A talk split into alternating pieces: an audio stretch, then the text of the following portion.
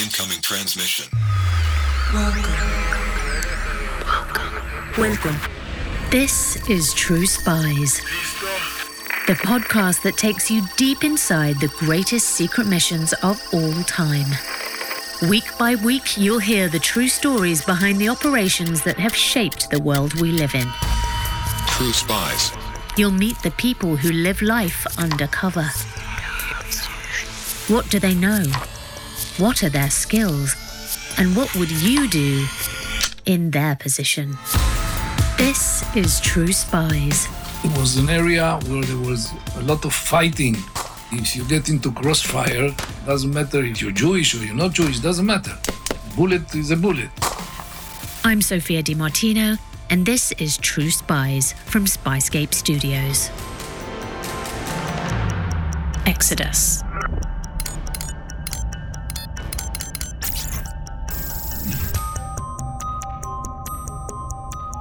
Ethiopia 1976. The country is convulsed by civil war. Since taking power in a bloody coup, the ruling Marxist military junta, known as the Derg, has waged a campaign of red terror against a swathe of opposition groups, ranging from anti communists to Eritrean separatists. No one is safe. And there's one group in particular danger from their Christian and Muslim neighbours. An ethnic minority unknown to most of the world. Up until the Civil War, they had lived in an uneasy coexistence with their fellow citizens.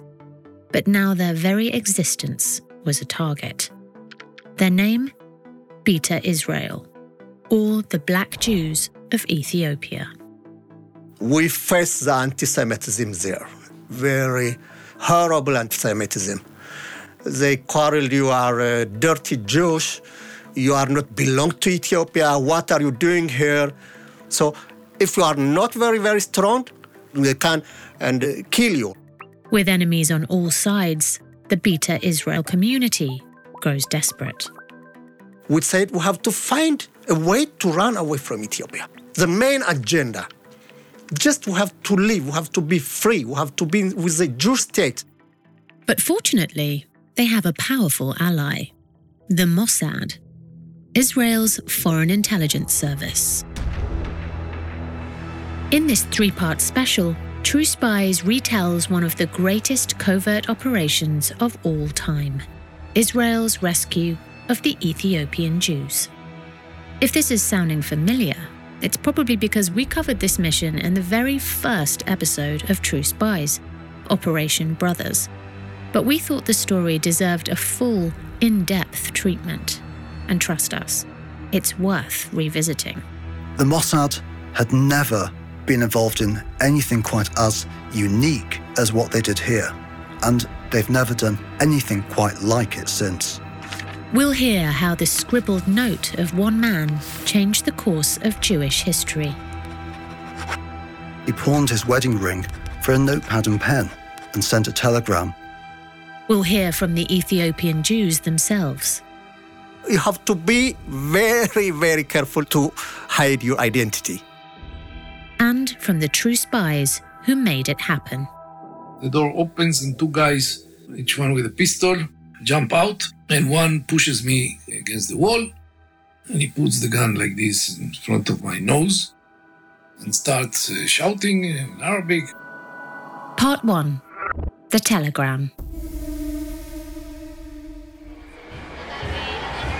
From Ethiopia and civil war to Israel 1977 and a changing of the old for the new. Menachem Begin is swept to power after nearly 30 years in opposition. Israel had never seen a prime minister quite like him. This is Raffi Berg, the Middle East editor at the BBC. He has covered Israel for several decades. Begin was indeed unlike any previous Israeli prime minister. One of Begin's most important motivations was the ingathering of Jews from all four corners of the world. Didn't matter to him what colour their skin was or where they came from. To him, it was important that Israel serve as a sanctuary for Jews under threat. In fact, in his first speech in the Knesset, he referenced the Holocaust, where countries around the world and in Europe left the Jews to their fate. And he said, I'm not going to do that. Shortly after becoming Prime Minister, Begin held a secret meeting with the head of the Mossad, Yitzhak Haka Hoffi. Bring me the Ethiopian Jews, Begin says. And that was quite extraordinary. No such order, a humanitarian order, had been given by any prime minister before to the head of the Mossad. What made the order even more extraordinary was that Israeli prime ministers up until then had mostly ignored the Ethiopian Jews.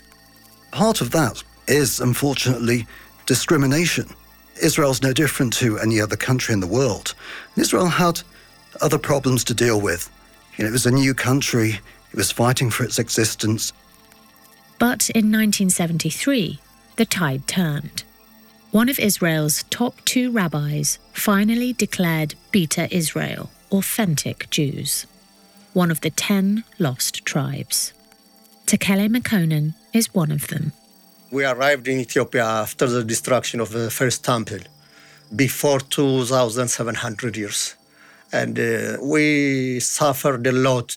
The Jewish identity is very important for me, and we are in Ethiopia temporary. So we have to be one day in Jerusalem. We'll come to the promised land.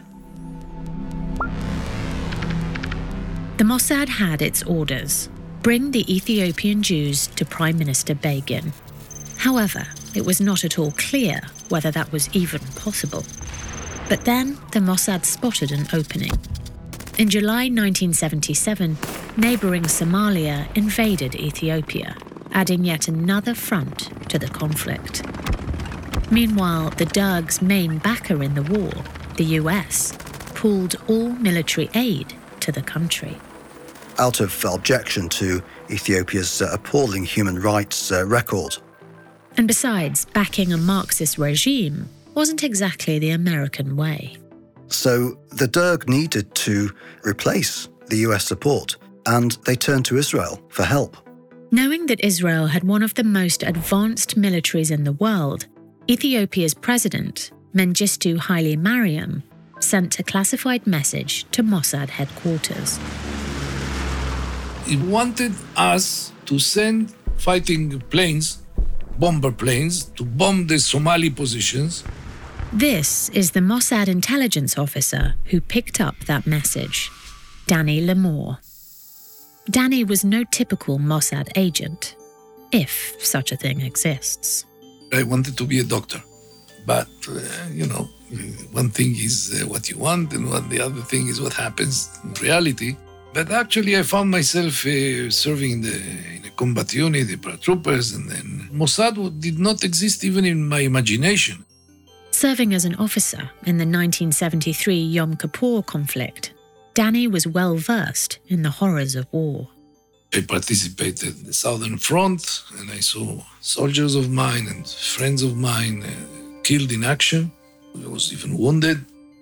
Eventually, Danny was invited to an interview with an unnamed contact at an unnamed organization. And he made a proposition. I'm not going to uh, detail this proposition, but he made an, a proposition, and I, I thought about it about uh, one and a half minute, and I said, yes, okay. he was so surprised. He said, what? You don't want to consult with someone? You have a girlfriend or someone, parents, maybe. I said, no, it's okay. So, yes, the answer is yes.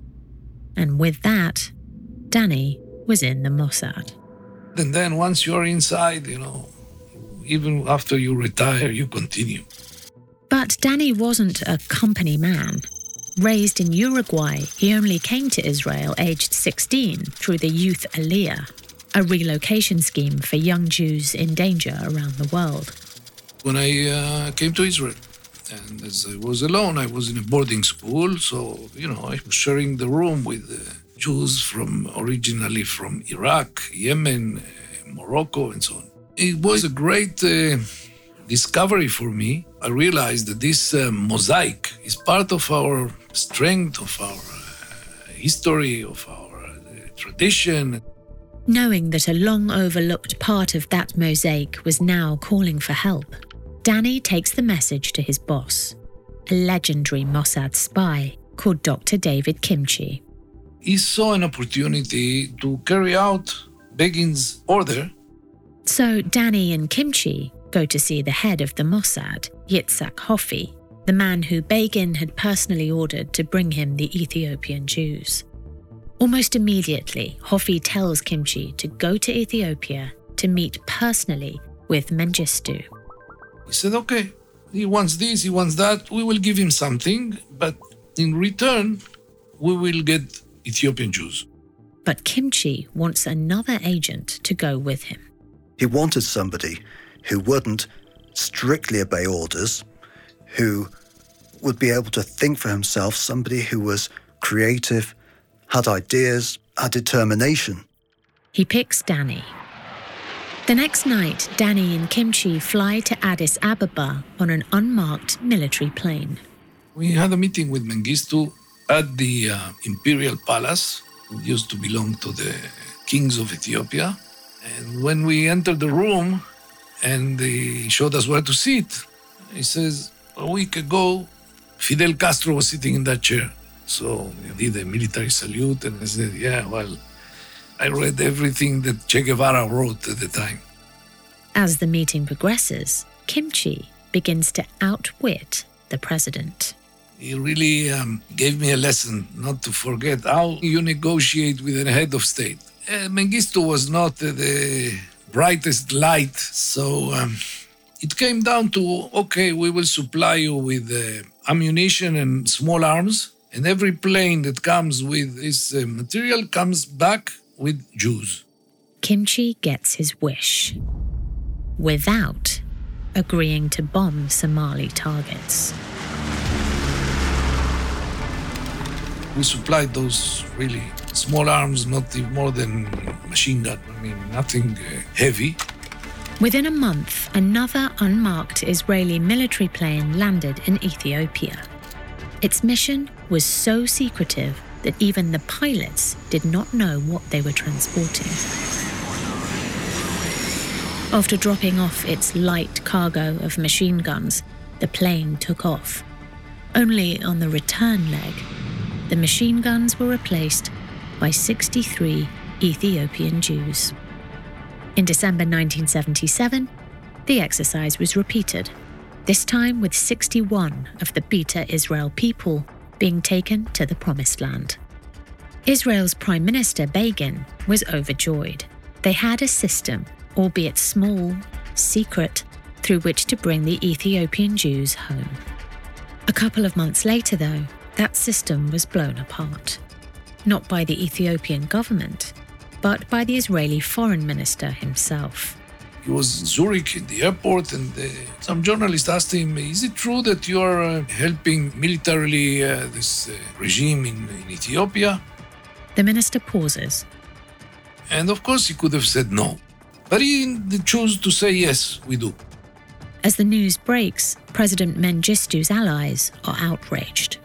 All the neighbors and the supporters and so on, what? You, you're getting arms from the Zionist uh, state and blah, blah, blah. Humiliated, Mengistu orders all Israeli personnel to leave the country within 24 hours. The same personnel he had previously invited to fight the rebels. It also meant that Israel's hopes of extracting a larger number of Ethiopian Jews suddenly came to an abrupt end. The plan to rescue the Beta Israel Jews is now back at square one. Undeterred, and with Begin's order still live, the Mossad sent Danny back to Ethiopia several months later, undercover.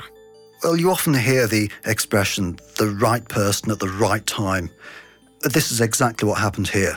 There was no rule book. Danny operated, really, he winged it, which may sound a bit odd because, you know, we're talking about Mossad in the field.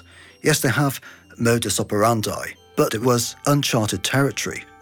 So Danny had to literally write the instruction book as he went along. He thought on his feet. And Danny's cover was a good one. Uh, when there is an inspector for the ORT, ORT, The ORT, or the Organization for Rehabilitation Through Training, It is a global education network building schools around the world. It is also a Jewish organization, a Jewish organization that President Mengistu still allowed to operate within Ethiopia. He had a soft spot towards Israel. Why? Because his father used to be one of the officers of the Imperial Guard, the Royal Guard of Haile Selassie. So his father had a stroke, and the one who saved his life was the Israeli doctor. Danny makes two trips to Ethiopia, posing as an ORT inspector. To see how, you know, the schools were performing at these uh, very dire times.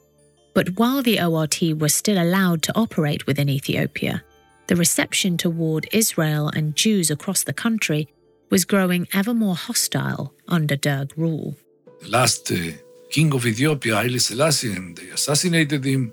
They took over and they took Ethiopia from the Western world to the Soviet world, which made things much worse because there was a presence of all those um, intelligence uh, agencies like the uh, KGB and the Stasi, and even the Cubans were there.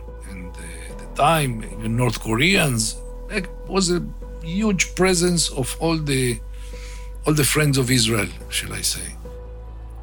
All the friends of Israel. Expect to hear a few remarks like that from Danny. A dry sense of humour, but he has a sense of humour. In fact, he said he couldn't have uh, survived this operation without a sense of humour. But, humour or not, Danny's task seemed impossible. No one knew anything about the Ethiopian Jews, not least how many there were or where they all were. We are an intelligence agency and we didn't have any kind of intelligence about it. Ethiopia is a huge country which has um, very difficult terrain, you know, mountains and valleys, and it's like a fortress. And I heard so many different numbers, you know. Someone told me, yeah, there are about 20, 30,000. The other, another guy said, no, 50,000, no, 100,000.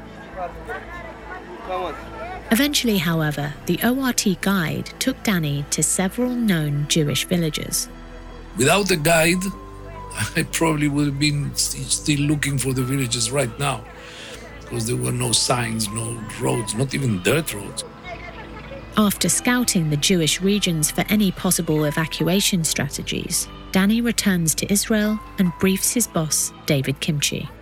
I must say, I personally I recommended not to do anything in Ethiopia. The country was too volatile, too dangerous, Danny told his superiors. Moving people from one place to another was very, very dangerous and physically difficult because of the terrain and because, uh, you know, everywhere you went, there were some hostile people. There were bandits, they were uh, deserters from the army, Eritrean liberation movements that blocked the access to the Red Sea anyway. If we wanted to evacuate people, that was impossible. And while thousands of refugees were fleeing Ethiopia for neighbouring Sudan, no Jews were known to have made the journey. However dangerous it was for Jews in Ethiopia in the 1970s, it was more dangerous for them to be in Sudan.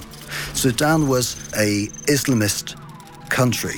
It was an avowed enemy of Israel. It had participated in the Arab wars against Israel and in the wake of the 1967 war, the Arab League met in Khartoum and they declared the three no's, which was no to recognition of Israel, no to peace with Israel, and no to negotiations with Israel. So to be Zionist in Sudan was effectively a death sentence. Danny's superiors agree. Evacuating the Beta Israel from Ethiopia was simply not possible. We were stuck. While Mossad was at a loss at what to do, the situation for many of the Beta Israel was becoming ever more desperate, not least for one of their local leaders, a man by the name of Ferede Aklum. Ferede Aklum was an Ethiopian Jew, but he was more than that. He was a Zionist. And in his younger days, he had tried to leave the country to get to Israel himself, but he was thwarted. Nevertheless, it didn't stop him being a pro Israel activist. But this was an extremely dangerous thing to be in Ethiopia at that time. What made Ferede even more suspicious to both the Derg and the rebels was his lack of public support for either.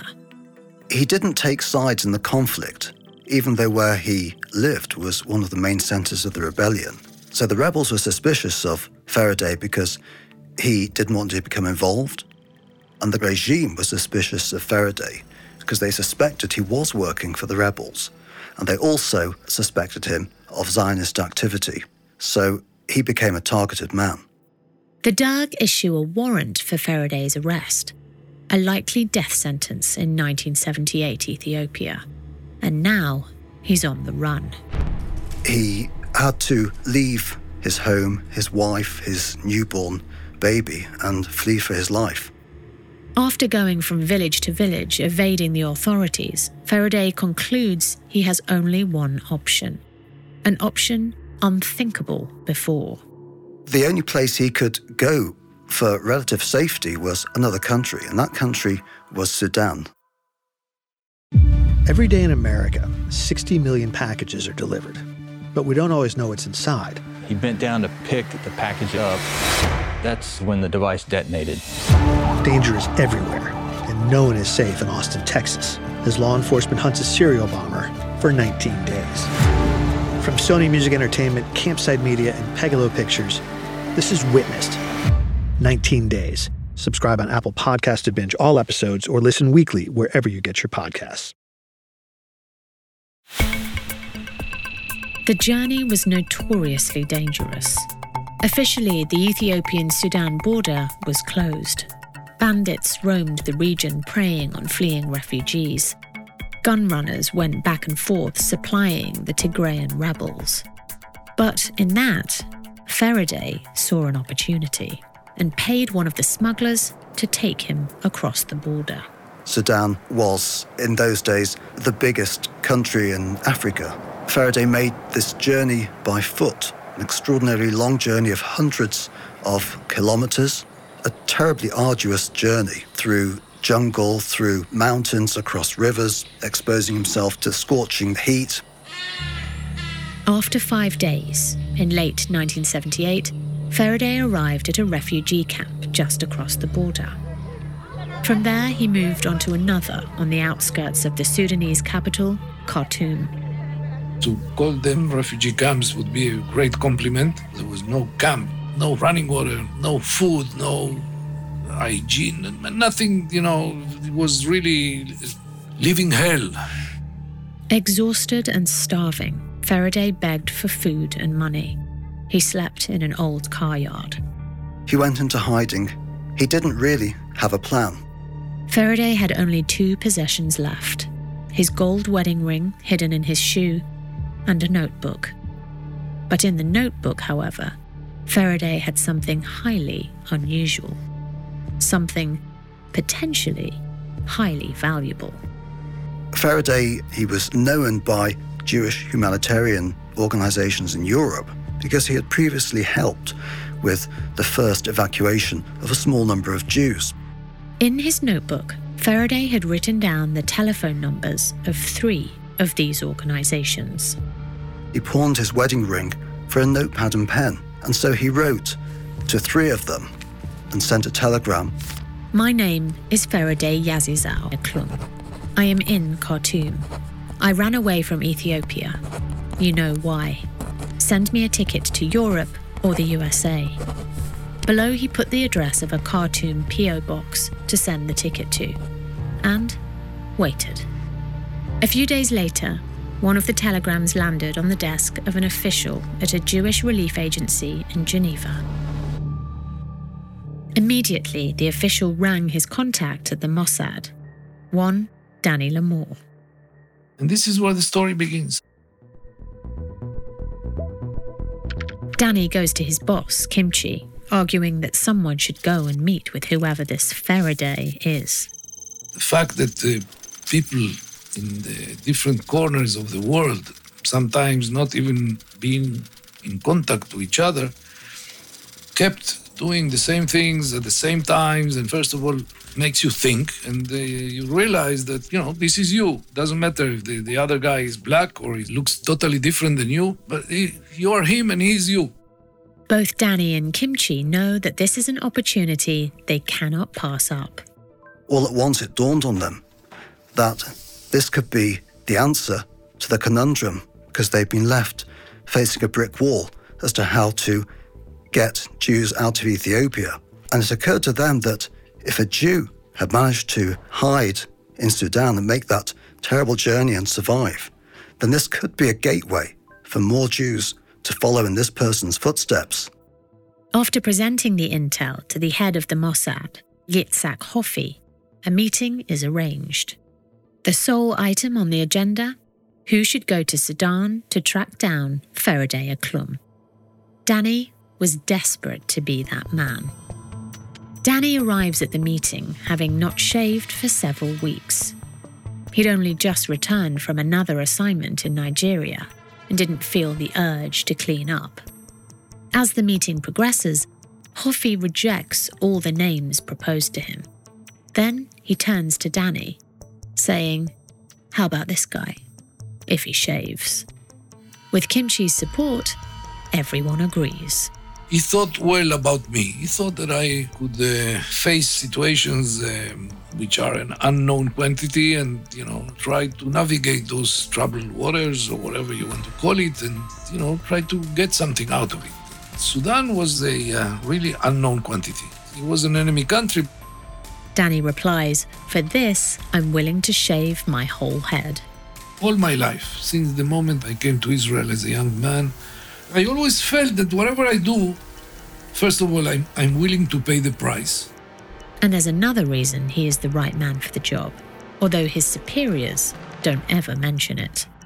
If Danny wanted to defy an order because he thought it was the right thing to do, he was prepared to do that, even if it meant putting him at risk of losing his livelihood.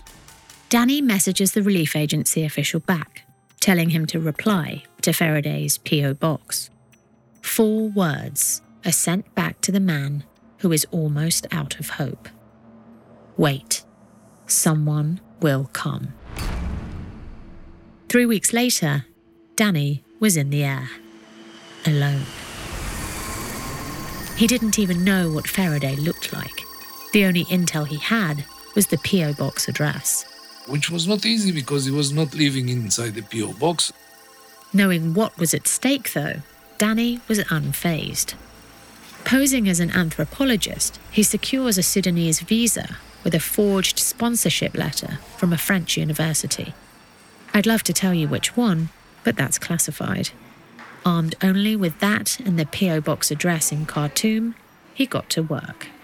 I went to the mail office in Khartoum and I um, positioned myself so that I could see the P.O. box. And my idea was to wait until someone opens it because I didn't know how it looked like. And they said, okay, he will come to, to look for mail or something. Before long, Danny realizes what he's up against. I was in the middle of the hall looking at a certain direction. But I heard and I understand Arabic, so I understood that they were looking at me with suspicion. So I said, okay, I cannot stay there because I can be easily arrested, and these people, they don't play games. But as a white man, not attracting attention in late 70s Sudan was likely to be impossible. Sudan was also Islamist, so it didn't tolerate Western influences and it was very suspicious of Westerners, to say the least. There were no tourists, no visitors, only some businessmen would operate in Sudan, but this was always under the watch of the Sudanese intelligence agency, whose agents were on the prowl everywhere, plain clothed. Nobody knew who was being watched. Hanging around drawing attention to himself at a P.O. box is no longer an option. So Danny has to improvise. I didn't know anything about Khartoum or nothing. So first of all, it took me a few days to understand how Khartoum uh, functioned as the capital. And so um, I started to uh, look around uh, to think about where I could find him. Eventually, Danny locates the refugee camp bordering the city. Entering it, he realizes he can comb through the entire camp systematically. It was mainly rows of huts, and it was um, geometrically okay. I mean, straight lines, and so you could actually go walk in those dirt roads. There was, there was no asphalt, and so I started to go into each shop. I couldn't go into each hut, of course, but I concentrated on shops. From morning to nightfall, in each shop, he asks if the owner knows a Ferede Aklum. The answer is no, was no, was no. And then finally, a week into his exercise, Danny gets a different reaction in one shop. which was a, a shop that sold wigs. There was a guy sitting there, and I thought, I asked him a question. The shopkeeper looks up at this stranger. After a moment, he replies, Why do you ask? So I knew that maybe I had found someone who knows. Danny tells the shopkeeper that he has just seen Ferede's wife. He has a gift from her, which he needs to give Ferede personally. So if you see him, you tell him that I'll be waiting for him at this hotel from 6 to 7 in the evening. And uh, of course, I said there I was the only white man, easy to identify. That night, Danny goes to the veranda of the aforementioned hotel, the Blue Nile, overlooking the river. But he spots nobody who fits the description. The next night, however, I saw a guy who clearly was not Sudanese, was either Ethiopian or Eritrean, and he came up the stairs to the veranda, went around the tables, didn't make eye contact with me, and he went out. Unsure whether it was Ferede or not, Danny goes back again the following night. Again, he came. This time it was a brief, very short eye contact, but without any signs of recognition or something like that. So uh, once he finished his tour and went back through the stairs going to the street, I went up behind him and he was already walking and I called him by his name. The man doesn't stop. Danny runs to catch up with him. And I said, Are you so and so? Did you ask for a ticket? Because I'm your ticket. The man stops. Turning to Danny, he says, And who are you? I said I was Jewish from a European country. I was sent here, I didn't say by the state of Israel, I was sent by a Jewish community in Europe to help, you know, Ethiopian Jews uh, somehow to leave Ethiopia. The man's eyes light up. Now Danny knew. It was Ferede Aklum. So I told him, look, I cannot do that alone. There's no way I can do this alone. So I'm asking you to stay with me, and uh, eventually you will get a ticket uh, to whatever you want. Saying that he must get to Israel, Ferede agrees to help. But he's not sure how. He has met no other Jews in Sudan. It's extraordinary if you think about it. The only known Jewish person in Sudan at that time was Ferede Aklum. The two men decide to scour the refugee camps across Sudan looking for Jews. Danny bribes a local for his Land Rover Defender. At the time, they called it the mechanical camel. You just fill them up and they will go anywhere. And the two of them set off, ready to cross the vast expanse of the Sudanese desert. They've barely gone 20 kilometers when they hit trouble. So we came to our first roadblock. A soldier with a Kalashnikov makes a sign for me to stop. So he asks for papers. I give him my passport. Danny hands over his identification. The soldier's eyes flick between the papers and their owner. And so uh, I got back my passport politely and I said, okay, thank you in Arabic. And I did like I was going to move, but then he pointed his gun towards Ferede and said, You come with me. Danny knows he cannot let that happen. They have the guns. Then an Ethiopian for them is less than an animal. So they can do to him whatever they want. They can kill him on the spot. In Arabic, Danny tells the soldier that his passenger is going nowhere. The exchange grows heated. Other troops begin to approach the jeep. he said, no, no. And he started, you know, moving the gun and, uh, you know, making uh, noises like he was going to shoot. Danny starts yelling at the soldier. I said, he's not going with you. And then I started really shouting at him, you go and call the commander. Hesitating, the soldier turns around and heads for the command tent. I let him, you know, go. And at a certain moment, I just uh, stepped on the gas and Accelerating past the roadblock, Danny steels himself for gunfire. And if he would have fired, maybe uh, we won't be here talking. But that's a risk I was willing to take, and uh, he didn't. He didn't shoot, he didn't fire.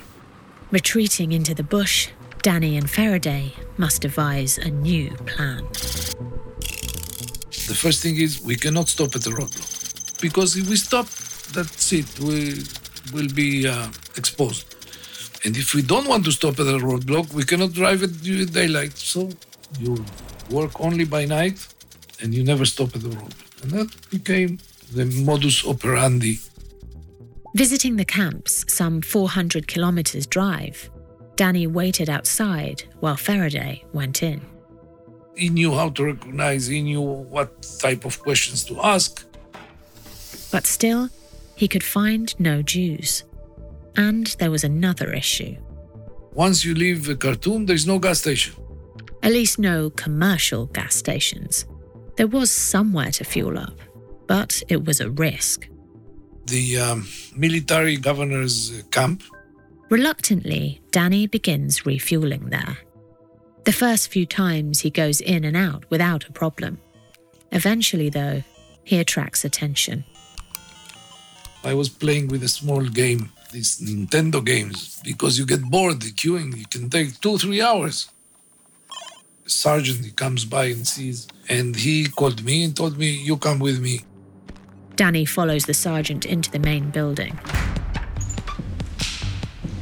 There, he's confronted by the military governor himself.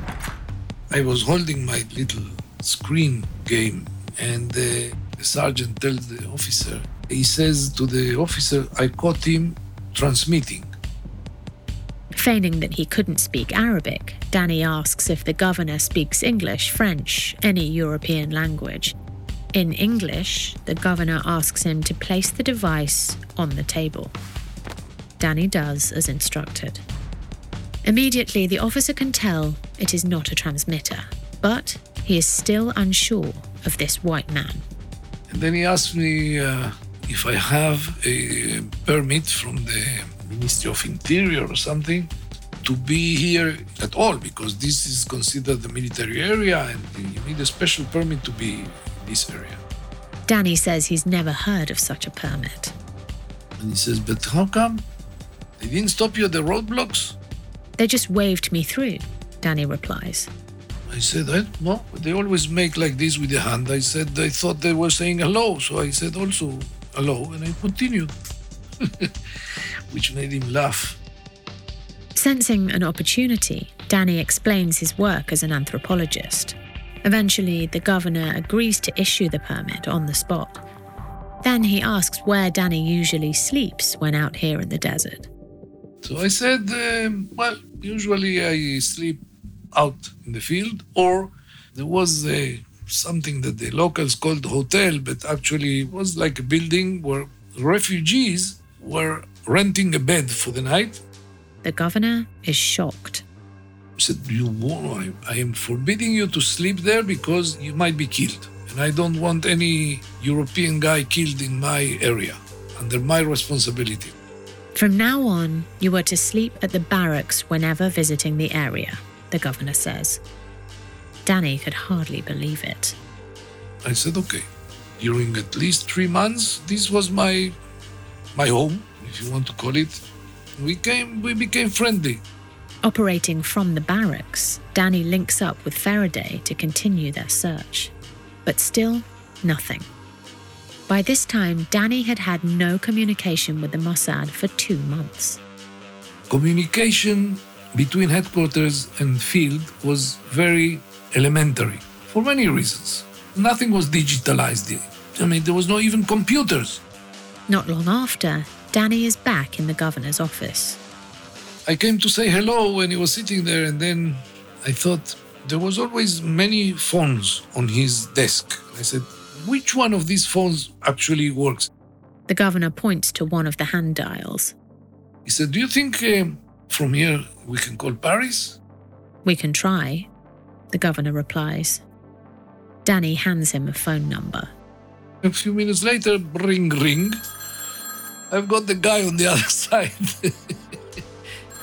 Danny picks up the receiver. On the other end, he can hear the electronically distorted voice of a Mossad colleague. and uh, he says, Oh, you're okay. Have you found any merchandise? He asks. Not yet, Danny replies. But then the voice says something that makes the blood drain from Danny's face. Dad wants to see you. Urgently. Dad, meaning my boss, wants to see me urgently. That means I have to leave and go back to Israel through Europe. The mission was over. Danny's time was up. Next time on True Spies, Danny is fighting to save both the mission and his accomplice. I go back to the car, and as I exit the building, in front of my eyes, I see Ferede being dragged by the collar of his shirt by a uh, policeman. And immediately I saw that he was going to the police headquarters. While rumors begin to spread of a way out for the Ethiopian Jews. In the beginning of 1980, we hear that Jews from Tigray region arrived to Sudan and come to Jerusalem. And we said that that is our chance. And the Mossad stumble across a potential escape route. We started uh, going northward along the coast, and we see like these uh, nice bungalows with the red tile uh, roofs.